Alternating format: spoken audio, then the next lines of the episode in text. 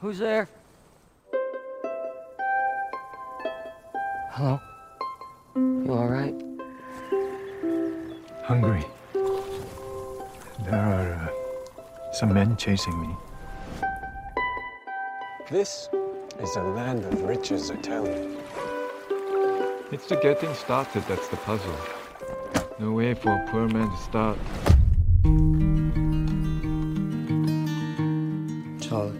A cow today. First cow in the territory. This ain't a place for cows. It's no place for white men either.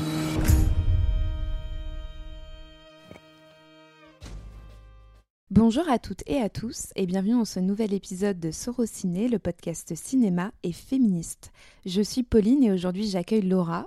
Bonjour. Et Amandine. Bonjour. Pour ce nouvel épisode de notre Sorociné Club, nous avons décidé de vous parler du long métrage First Cow, septième long métrage de la réalisatrice, scénariste et monteuse américaine Hailey Reichardt. First Cow sera enfin visible sur la plateforme Mubi le 9 juillet 2021 et le 27 octobre 2021 dans les salles de cinéma à l'occasion d'une rétrospective sur la cinéaste au centre Pompidou de Paris du 14 au 24 octobre 2021. Alors pour commencer, est-ce que Laura, tu peux nous présenter Hailey Reichardt?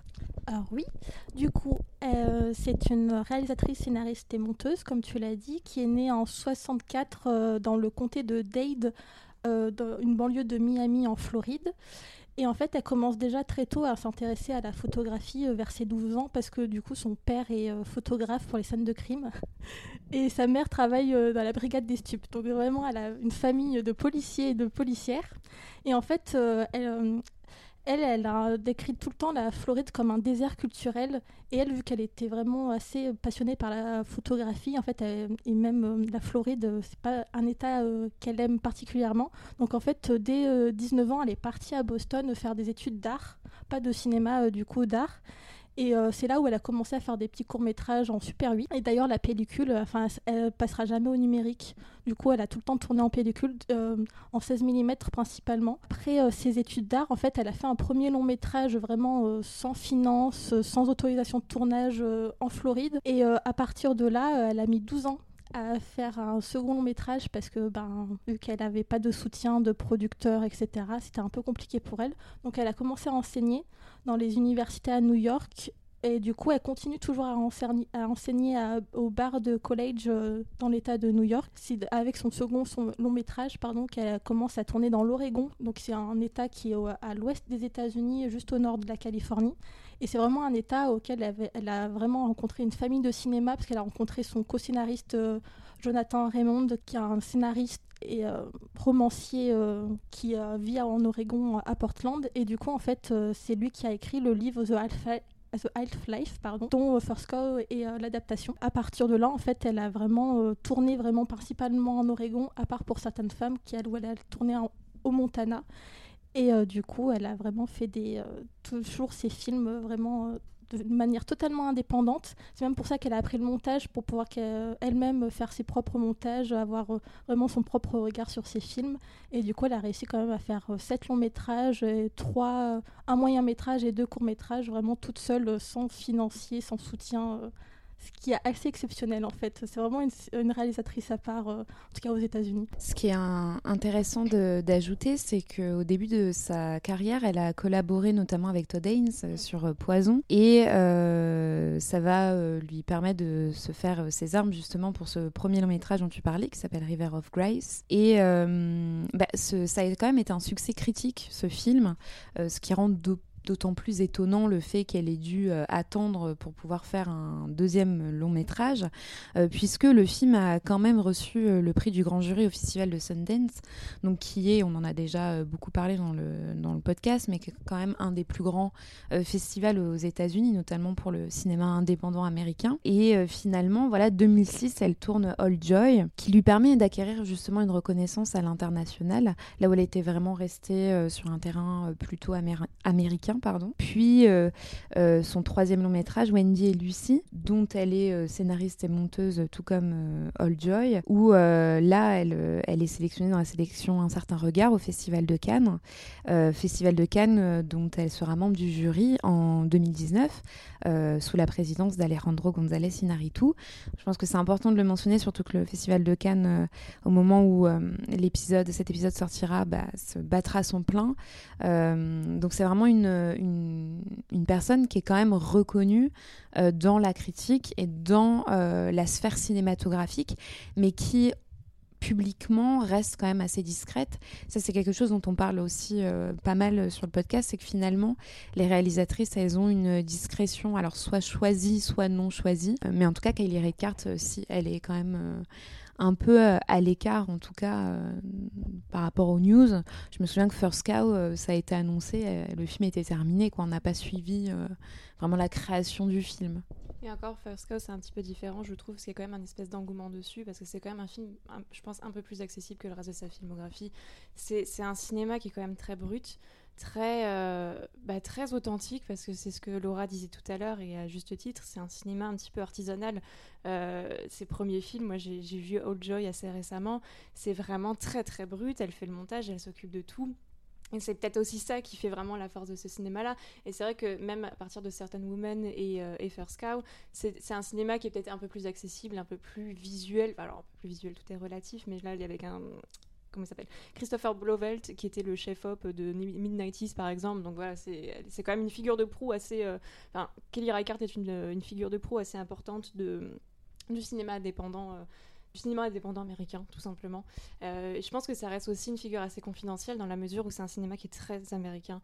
Euh, c'est assez marrant d'ailleurs qu'on fasse cet épisode aujourd'hui parce qu'il y a quelques mois on faisait celui sur Chloé Zhao et je trouve que les thématiques qu'on retrouve chez Kelly Reichardt sont assez euh, proches dans la mesure où c'est vraiment un cinéma qui qui évoque en fait les États-Unis à travers ses grands mythes fondateurs. Je pense qu'on va pouvoir détailler un petit peu plus en détail avec First Cow qui littéralement parle de l'American Dream, de, de la frontière, des mythes de l'Ouest, etc mais c'est un cinéma, en plus elle parle de, qui, est presque topographique encore une fois. Kelly Reichardt filme, les paysages américains d'une manière un peu plus, euh, un peu plus brisée, un peu plus, euh, un peu plus désenchantée, contrairement à Chloé Zhao qui vraiment euh, arrivait à montrer quelque chose d'encore très onirique dans ces paysages, notamment les Grands Canyons, etc.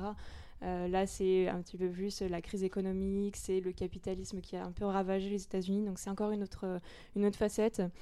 Mais je pense que c'est peut-être aussi pour ça qu'elle reste un peu, un peu méconnue en France. Mm. Et, et, c'est très dommage parce que c'est un cinéma qui est, qui est vraiment très très riche. Surtout que c'est euh, bizarre parce que pour First Cow, enfin du coup c'était pas du tout ce projet-là, mais elle a failli tourner en Europe. Et euh, pareil, elle, elle, voulait tourner un peu dans ces, euh, vers 1800-1820 dans un petit village en Europe. Et du coup, en fait, elle n'a pas trouvé de lieu qui la représentait, en tout cas qui lui, qui l'inspirait. Et en fait, c'est à partir de ce moment-là, du coup, qu'avec euh, son co-scénariste, ils ont décidé de faire l'adaptation de The, euh, Half-Life. Décidément, j'ai du mal à dire ce titre. The Half-Life. The Half-Life.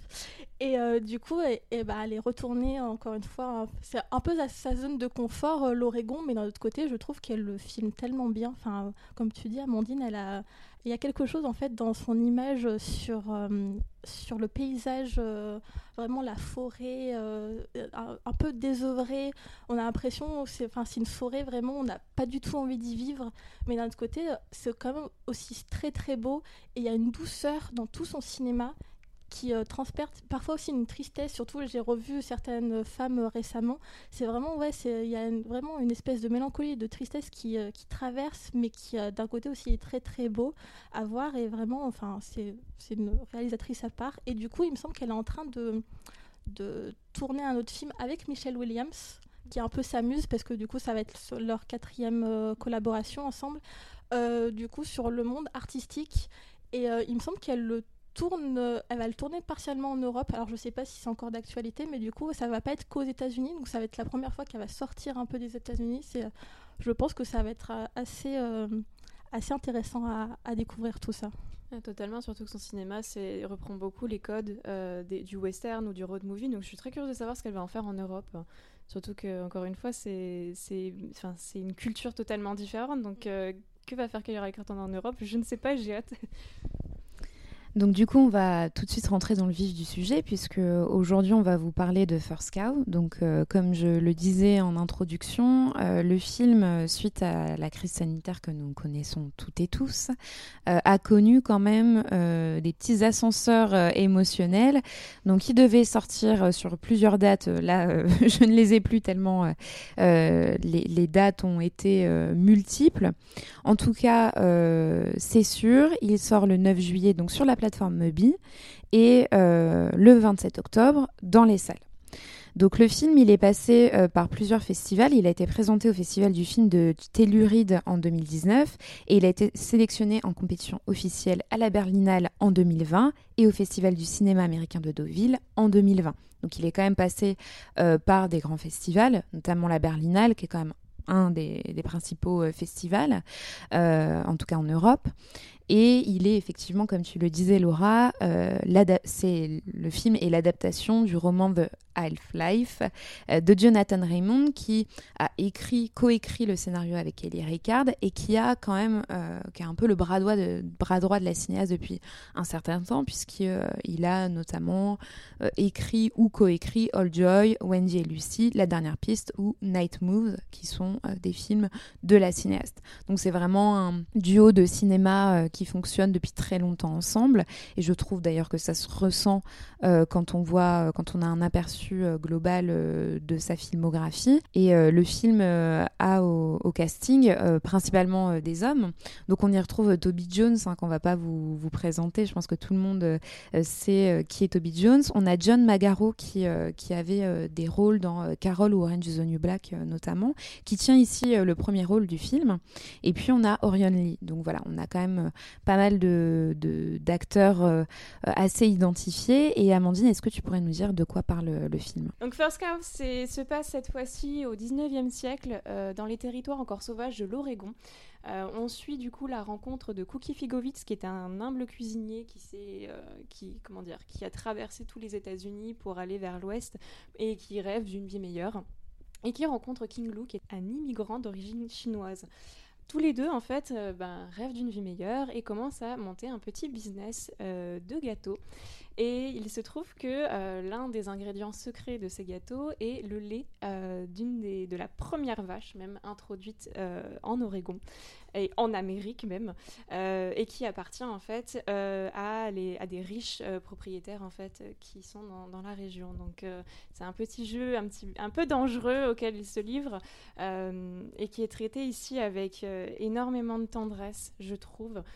C'est un film qui se passe au 19e siècle, euh, contrairement à ces autres films qui sont beaucoup plus contemporains. Et pourquoi, du coup, le 19e siècle? Je pense que c'est pour rappeler aussi que c'est une, période où il y a beaucoup de pionniers. Euh, L'Oregon, on en parlait tout à l'heure, c'est une des régions privilégiées de Kelly Reichardt, mais c'est aussi, en fait, la, piste de l'Oregon qui était une des, comment dire, un des chemins qui a été beaucoup emprunté par les pionniers et les pionnières euh, bah, pour faire toute la traversée vers, vers l'ouest. Donc c'est quelque chose qui est extrêmement symbolique. Après, c'est intéressant de, juste souligner que du coup, c'est vrai que le, film se place en 1820 et euh, elle a déjà fait un western, euh, Kelly Reichardt, euh, la dernière piste qui se passait vers 1840-50, il me semble. Donc du coup, c'est vrai que c'est le premier film qui est vraiment aussi lointain de notre de notre époque.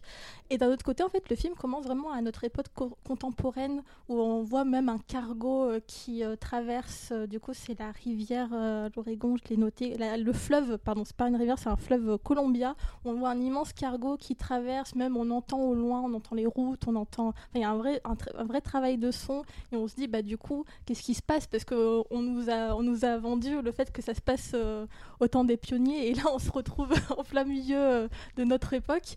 Et euh, en fait, elle joue un peu avec ça parce que même, enfin, toute cette introduction euh, fait un peu comme euh, un peu comme un conte. C'est un peu comme Il était une fois parce que du coup, on, suit une, une jeune femme qui, qui promène son chien dans la forêt tranquillement. Et en fait, le chien tombe sur un os, un crâne enfoui dans la terre.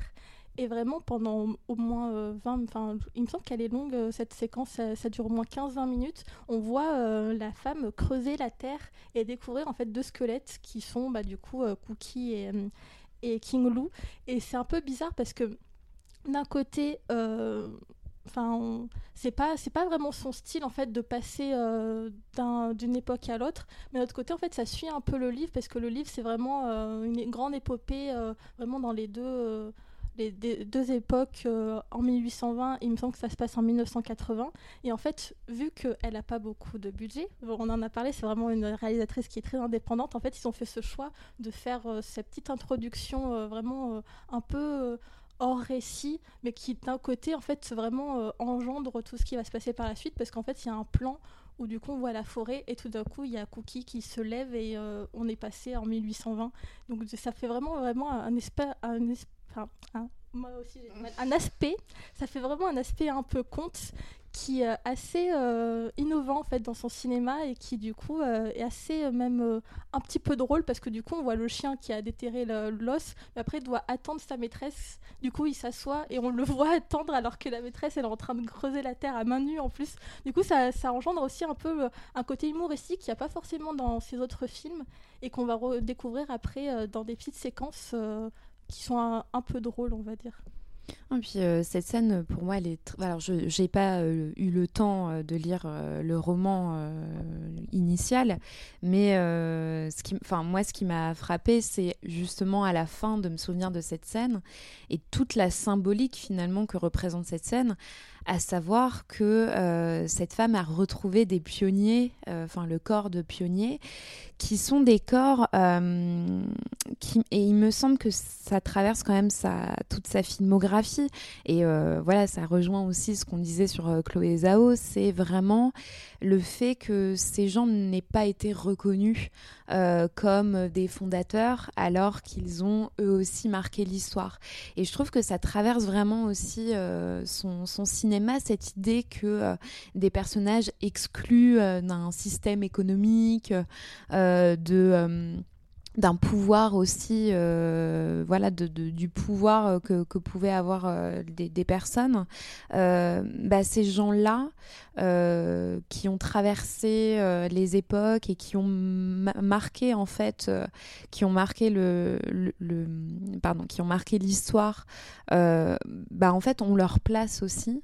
Et là, de les retrouver comme ça, en fait, euh, euh, leurs ossements hein, dans une forêt, euh, sans avoir eu les éloges qu'ils auraient pu avoir, je, je, trouvais que symboliquement, ça représentait assez bien à la fois ce que veut raconter First Cow, mais aussi ce que raconte Kylie Redcard dans tous ses films, à savoir montrer les exclus d'un pays qui, euh, qui en fait a littéralement été fondée sur l'immigration, euh, sur les laissés pour compte, ce qu'on va appeler actuellement les laissés pour compte, euh, dont on a parlé par exemple dans Nomadland.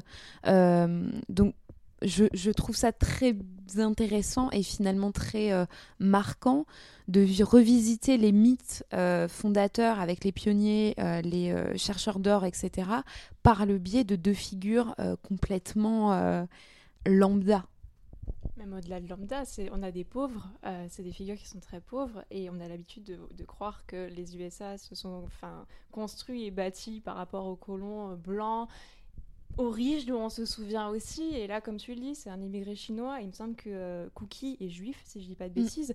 Donc c'est quand même, on est aux antipodes en fait de, des colons blancs qui auraient marqué l'histoire américaine. Et je trouve qu'aussi cette cette, première scène, elle met aussi, elle a une double symbolique, donc celle-ci, et je pense aussi de montrer que euh, tout le film part vraiment d'un système capitaliste euh, qui a détruit aussi la société américaine et qui continue encore aujourd'hui. Donc en fait, il y a ce lien en déterrant en fait ces ossements, c'est aussi montrer que bah voilà, c'est leur histoire passe aussi par, euh, par un échec parce que c'est ça finalement l'histoire de First Cow. Ce sont deux hommes qui ont essayé euh, de vendre aux plus riches et qui se retrouvent pris un peu à leur propre piège et finalement bah, seuls les riches peuvent, prospérer et les pauvres bah, sont contraints de s'exiler. Donc c'est ça en fait. Il y a aussi un jeune miroir en fait avec aujourd'hui la société capitaliste qui a tendance à, à briser les plus marginaux, les plus pauvres, etc. Mm. C'est pour ça que le travail du son est très intéressant parce que même quand on est vraiment au cœur de la forêt, parce qu'elle les trouve vraiment, euh, enfin on est assez éloignés de la route, mais pourtant on continue à entendre le cargo qui du coup avec sa sirène pour montrer qu'il passe, on entend la route, on entend les avions, enfin c'est vraiment très envahissant et on se rend compte que même euh, la nature euh, qui pourtant voilà, est assez dense parce qu'il y a vraiment plein de fougères, de, très hauts arbres, etc. Et ben est vraiment est vraiment, on va dire, envahi par, par tout ce qui est le, le, monde capitaliste d'aujourd'hui, où on a des immenses cargos pour pouvoir amener tous les objets dont on a besoin. On a les avions pour faire des voyages, on a les routes qui, euh, enfin voilà, les, les, grosses routes avec les grosses voitures, les gros cylindres euh, dont les Américains raffolent. Enfin vraiment, c'est euh, en très peu de temps, elle arrive quand même à, presque tout raconter ce qui va se passer dans son film. Et puis même, c'est assez intéressant de voir cette jeune femme qui vraiment creuse à main nue. C'est un peu comme Kelly Ricard elle-même qui fait beaucoup de recherches pour ses films et même pour ce film-là en particulier a vraiment fait beaucoup de recherches de photos pour s'imprégner de l'époque et se rendre compte qu'en fait il n'y a pas beaucoup d'archives de l'époque 1820 euh, des pionniers euh, de l'Oregon. Et du coup, avec son équipe, ils ont vraiment dû euh, chercher dans les bibliothèques, dans les archives. ils ont passé au moins une année à chercher des, des, inspirations pour créer bah, le petit village dans lequel ils se retrouvent, la, cabane où vont vivre Cookie et, King Lou. Enfin, du coup, il y a vraiment un travail de recherche, de pareil, d'aller rechercher ce qui, ce qui s'est passé, un peu comme fait la jeune femme en fait. Oui, complètement. Et, euh, ça se ressent en fait qu'il y a, il y a une espèce d'authenticité, euh, ce qui est assez étrange à dire parce que aucune d'entre nous n'a vécu euh, à cette époque, mais en tout cas, euh, j'ai pas l'impression qu'il y a une espèce de, fantasme de ce que pouvait être euh, l'époque. évidemment, le film, en étant américain et en parlant de cette conquête de l'Ouest finalement, parce que c'est une l'histoire raconte aussi une conquête dans dans, son récit.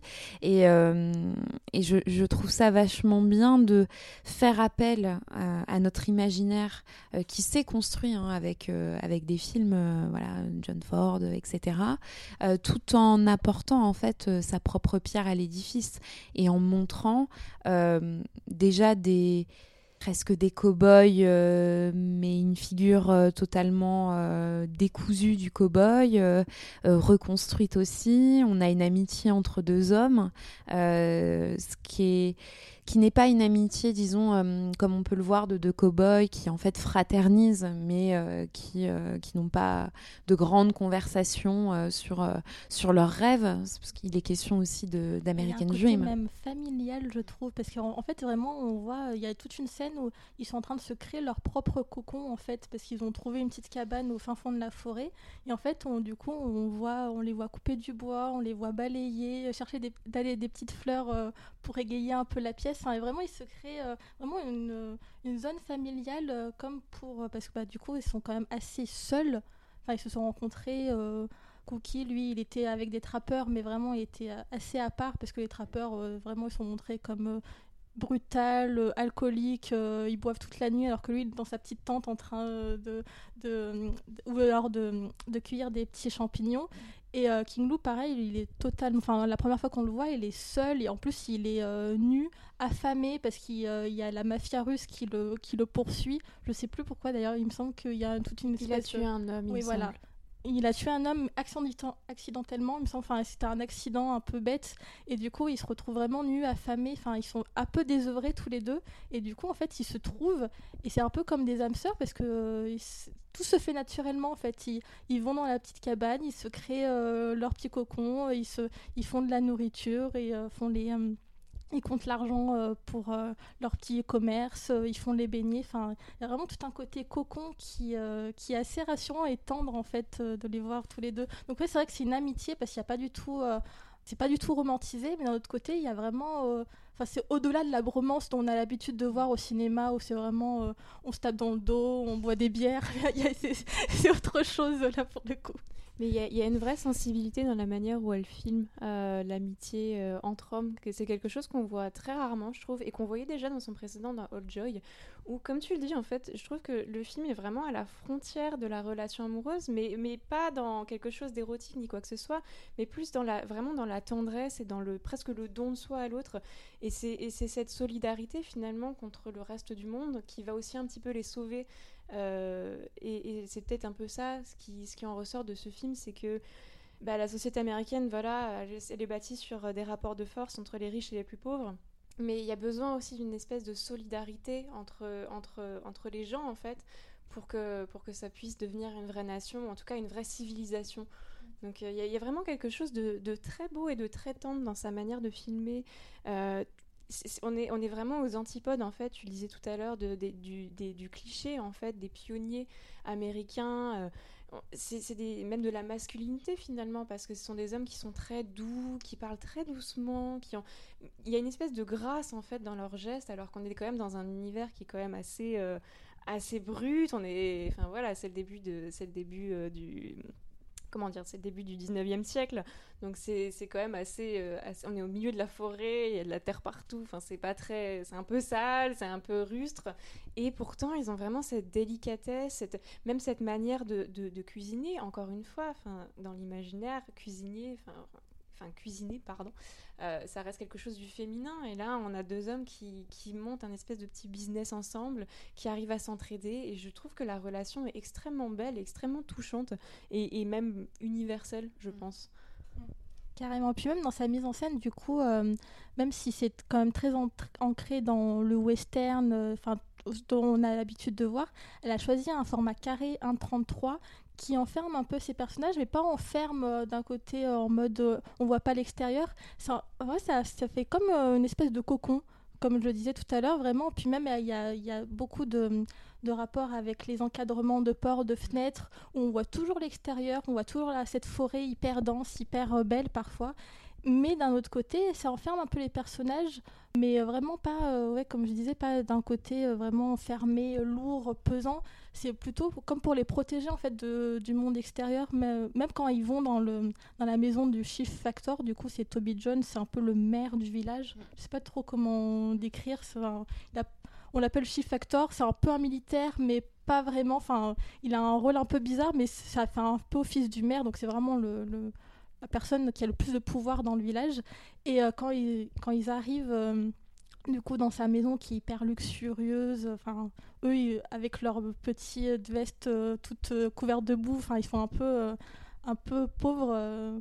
dans ce, dans vraiment dans ce luxe. De l'autre côté, ils sont toujours entourés de cadres ou de fenêtres, comme si du coup ça les protégeait, même si au final ça va pas vraiment les protéger malheureusement. Mais d'un ouais, il y a vraiment une tendresse dans la mise en scène qui, qui continue euh, dans leurs gestes aussi, comme tu disais. Enfin, il y a avec la vache, Cookie, il est vraiment mais hyper tendre, il lui parle. Parce que du coup, c'est vrai, euh, normalement, c'est la seule vache, mais en fait, il devait être trois. Elle avait un- une sorte de, de mari, euh, enfin, un taureau. Mari. il le présente comme ça, c'est son mari et son enfant, mais qui, du coup, ont- sont morts pendant la traversée. Du coup, elle est vraiment toute seule. Et en fait, la première fois qu'il Elle la aussi est marginalisée, Ouais. seule au monde. Et puis en plus, elle est vraiment attachée au fond d'un pré. euh, Enfin, elle a pas, enfin, vraiment un peu comme une esclave en fait. Surtout qu'on apprend que il a voulu une vache uniquement pour euh, avoir son euh, du euh, lait pour son thé, parce que du coup, Toby Jones, c'est vraiment le colon anglais qui a avec son petit confort, avec son petit son petit thé et du coup le lait euh, dans le thé comme aiment les Anglais. Et vraiment, du coup, elle est, elle est vraiment là juste pour le luxe en fait. Et elle est attachée à un arbre toute la journée. Elle est vraiment seule.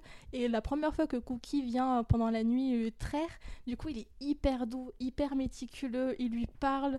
Et même, il demande son consentement s'il peut, s'il peut du coup toucher ses pieds pour euh, traire euh, son lait. Il lui dit, du coup, t'es toute seule. Enfin, il y a vraiment un hyper tendre. C'est, c'est tous ces passages de nuit où ils vont traire euh, la vache. C'est vraiment, d'un côté, c'est drôle, mais de l'autre côté, c'est vraiment hyper touchant. Et c'est euh, bête, mais la vache est vachement bien filmée. Euh, mention spéciale à la vache qui touche super bien. Non, mais vraiment, je, je. Enfin, on sait que c'est très compliqué de tourner avec les animaux. Euh, tout temps je pense avec euh, des, ce genre euh, d'animal. Surtout qu'elle avait pas de doublure, du coup c'était la- vraiment la seule vache. Enfin, Kelly Ricard a- adore les animaux et du coup dans tous ses films il y a toujours soit un chien, des chevaux, mais c'est euh, vraiment des animaux qui sont pas du tout entraînés parce que quand- à chaque fois qu'on voit des animaux dans les films c'est vraiment ils ont c'est des acteurs quoi, ils sont vraiment entraînés pour ça. Et elle non en fait elle prend vraiment des animaux au hasard qui ont pas du tout euh, qui ont pas On du est en tout train de faire un point vache. euh. non, mais c'est super intéressant de voir à quel point elle est aussi méticuleuse là-dessus. Et c'est du coup, elle a vraiment des acteurs euh, non professionnels, animaux. Elle a réalisé toutes ses casquettes d'elle-même. Elle n'a du pas coup- été maltraitée pendant Et le du tournage. coup, ouais, c'est assez intéressant de voir que c'était la seule vache et qu'il même il y, y a un lien qui se crée avec euh, l'acteur qui fait Cookie. Du coup, c'est très, euh, c'est très mignon. Mais il y a- il y a- je pense qu'il y a une vraie symbolique euh, autour de cette vache, au-delà de l'aspect extrêmement mignon que tu viens de nous décrire. Je pense qu'il y a vraiment quelque chose de symbolique dans, dans, dans l'approche du cookie par rapport à, à cette vache. C'est que euh, bah, cette vache, elle arrivait, tu le disais tout à l'heure, c'est uniquement pour remplir, euh, mettre une petite goutte de lait euh, dans le thé de, du Chief Factor. Euh, mais ça montre aussi surtout qu'il y a une, exploitation, par, pardon, une exploitation abusive de la nature. euh, et au contraire, le lien que Cookie arrive à créer avec cette vache, c'est un lien d'égal à égal.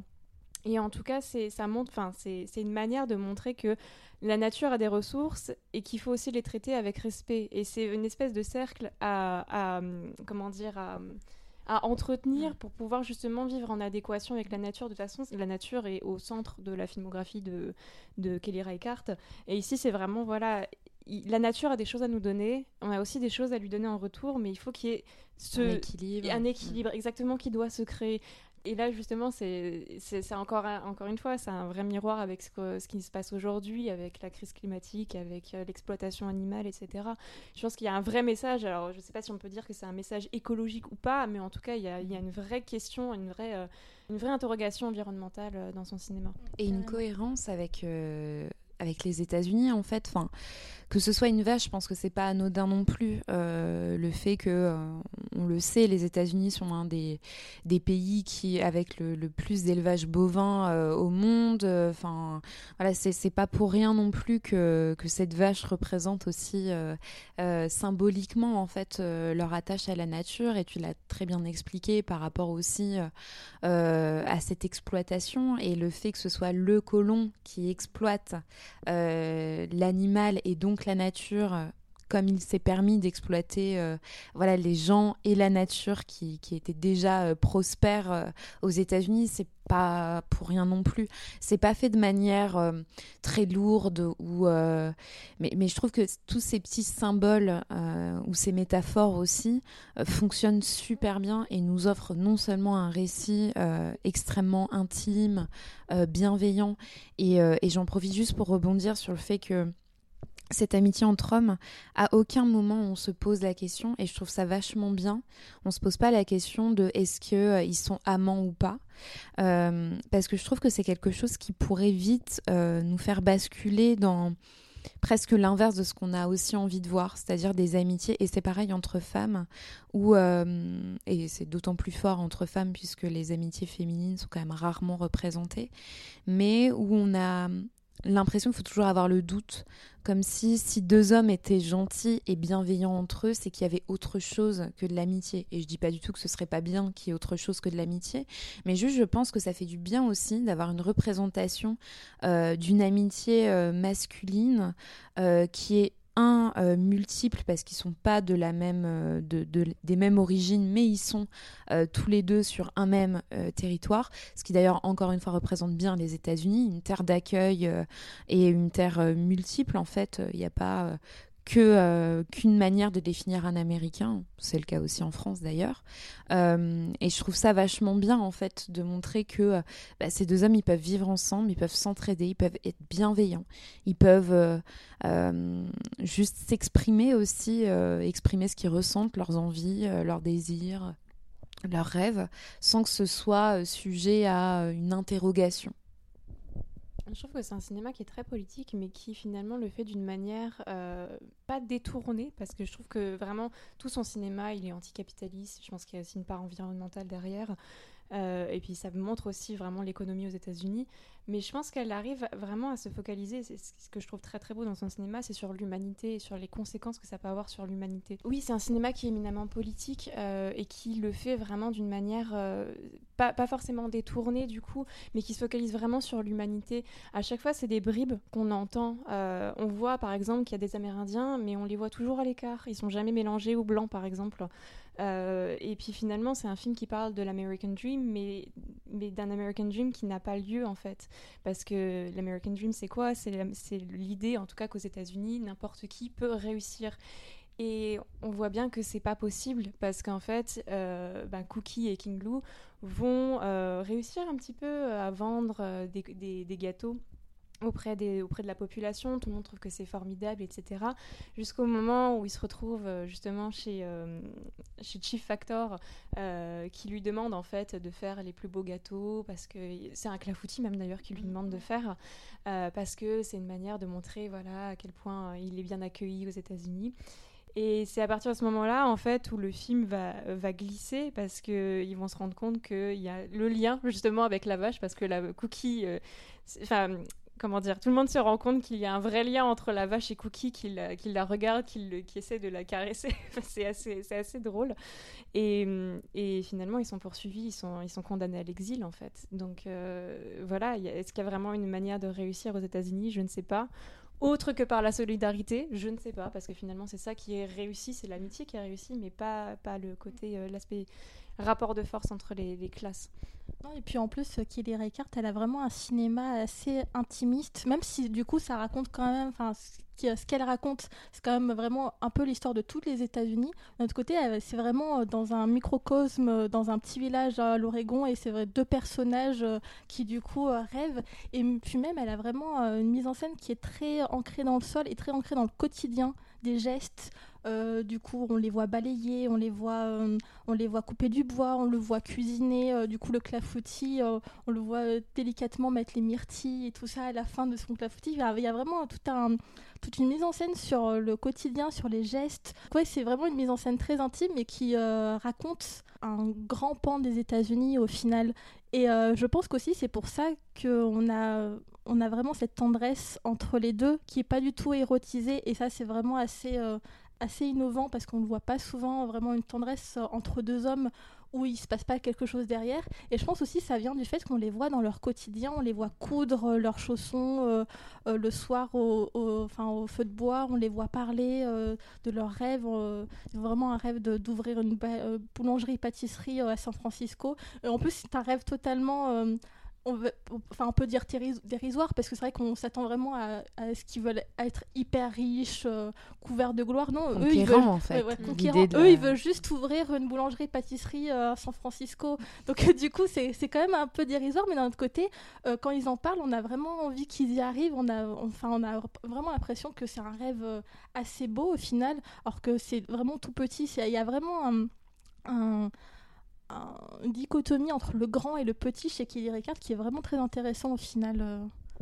Euh. Et, juste pour revenir, et ça, va avec ce que tu disais, euh, Laura, juste à l'instant, mais euh, sur ce que tu disais, Amandine, sur l'American Dream, en fait, ce que je trouve, et aujourd'hui on a quand même du recul pour se rendre compte que l'American Dream, qui nous a été vendu beaucoup, hein, un peu moins ces derniers temps, mais les années 80-90 ont favorisé aussi cet American Dream, où euh, le, tout le monde peut y arriver est faux en fait, parce qu'on le voit aussi dans le film que tu peux beaucoup plus y arriver si tu as de l'argent et du pouvoir que si tu n'es personne.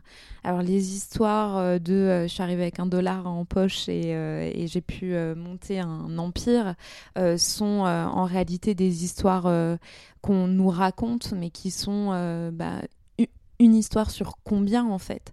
Et je trouve que ça, ça traverse euh, les époques, cette idée euh, de euh, quand on veut, on peut. Euh, si tu te donnes les moyens, tu peux. Euh, et, là, elle en, fait, elle embrasse aussi les questions actuelles du bah, rendez-vous compte que si euh, tu n'es personne et que tu es enfant d'immigrés, que tu es pauvre, que tu n'as ni le pouvoir ni le, les moyens économiques, que tu n'as pas une place dans la société, c'est beaucoup plus compliqué quand même.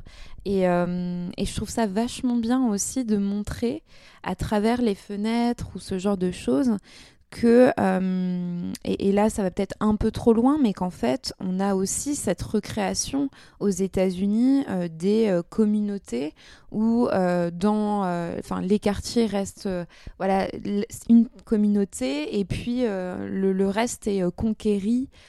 par, par les blancs, par les colons, etc.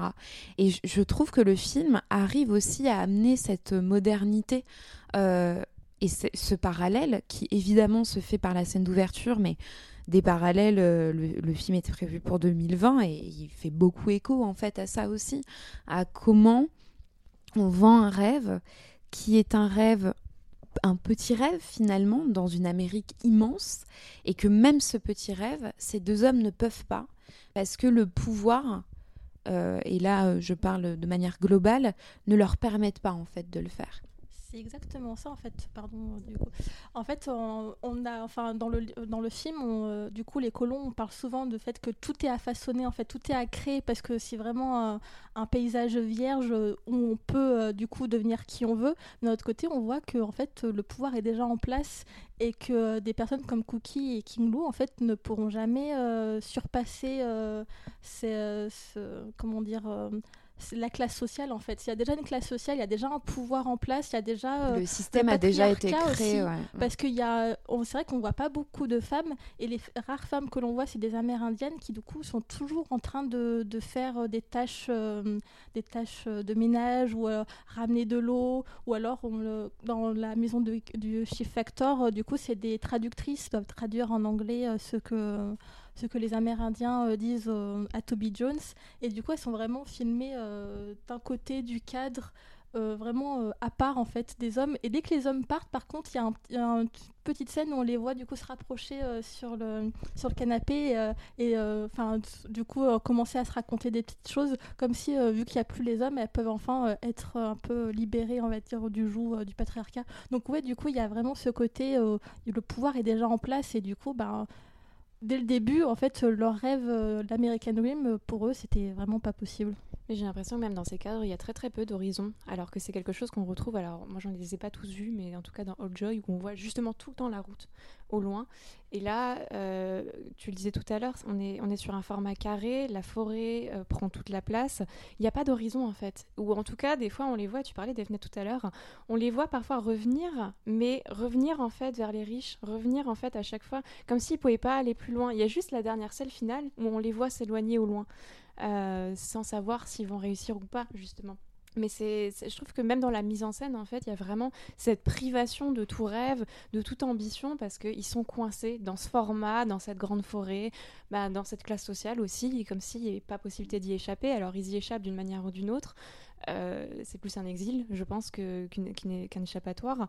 Est-ce qu'ils y ont réussi? On ne sait pas, parce que finalement, ils en sont morts c'est le premier plan du film. Maintenant, c'est pas ce qu'ils ont, ce qu'ils ont fait entre. Et c'est ça qui est un petit peu, je trouve, très mélancolique, c'est qu'il n'y a pas, il a pas d'issue en fait.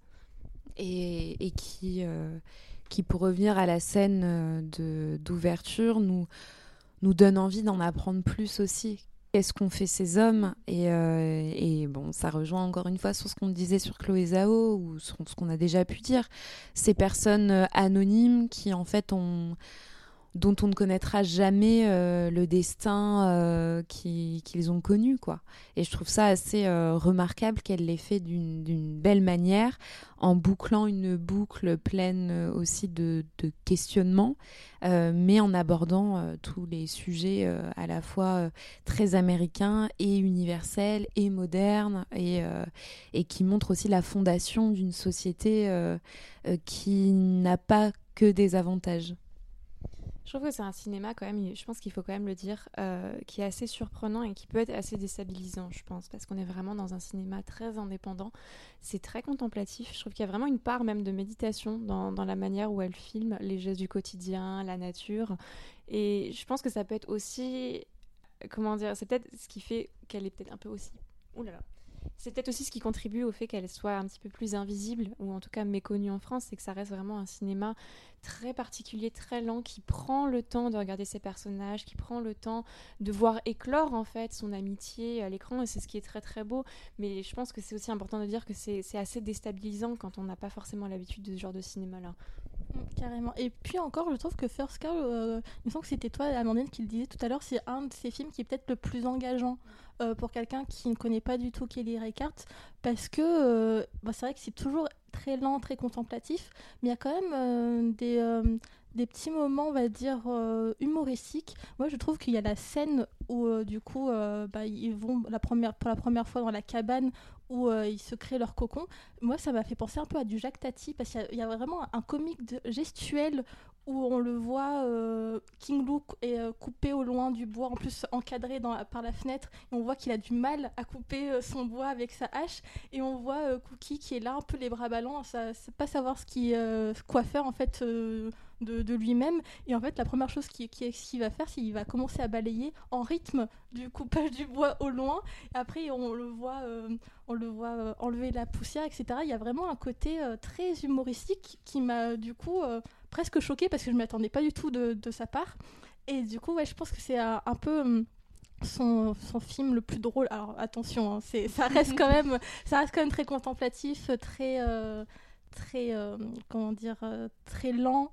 Mais euh, il y a vraiment des petits moments comme ça où tu te dis euh, tiens ça c'est drôle. Et c'est, on n'a pas l'habitude. Puis même il y a Toby Jones c'est euh, un des militaires colons anglais qui arrive et du coup ils commencent de quoi ils parlent ils vont parler de mode à Londres. Donc du coup les, les robes des femmes etc un, sujet dont on ne s'attendait pas du tout et ça en devient drôle. En fait elle joue vraiment ce côté un peu surprenant.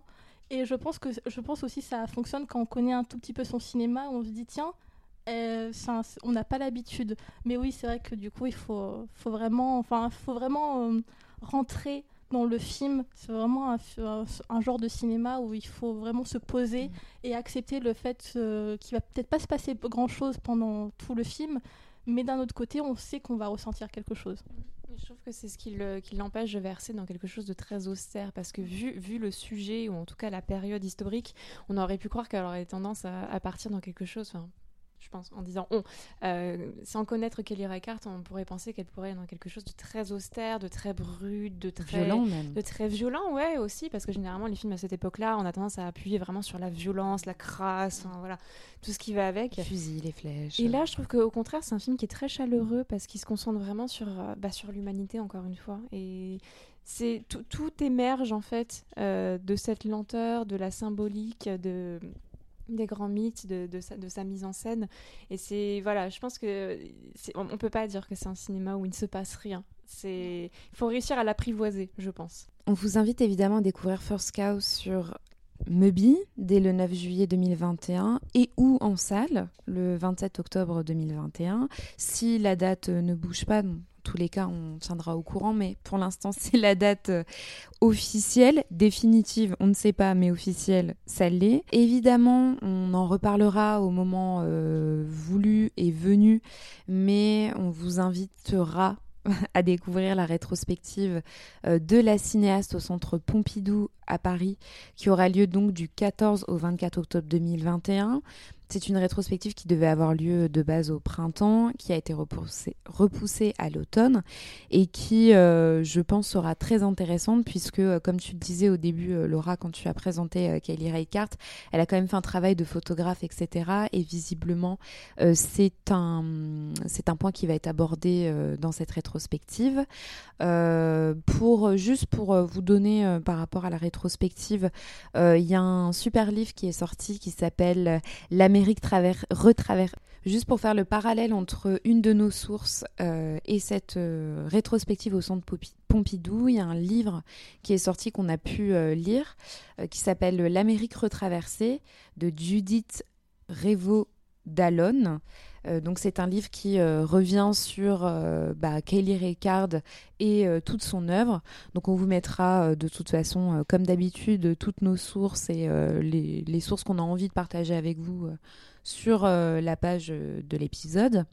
D'ici là, on se retrouve très vite pour un prochain épisode. N'oubliez pas de nous suivre sur nos réseaux sociaux, c'est toujours Sorociné. Et merci Laura d'avoir été avec nous. Bah, merci, c'est toujours un plaisir. Merci Amandine. Merci beaucoup. Et merci à vous de nous avoir écoutés. À. À très vite.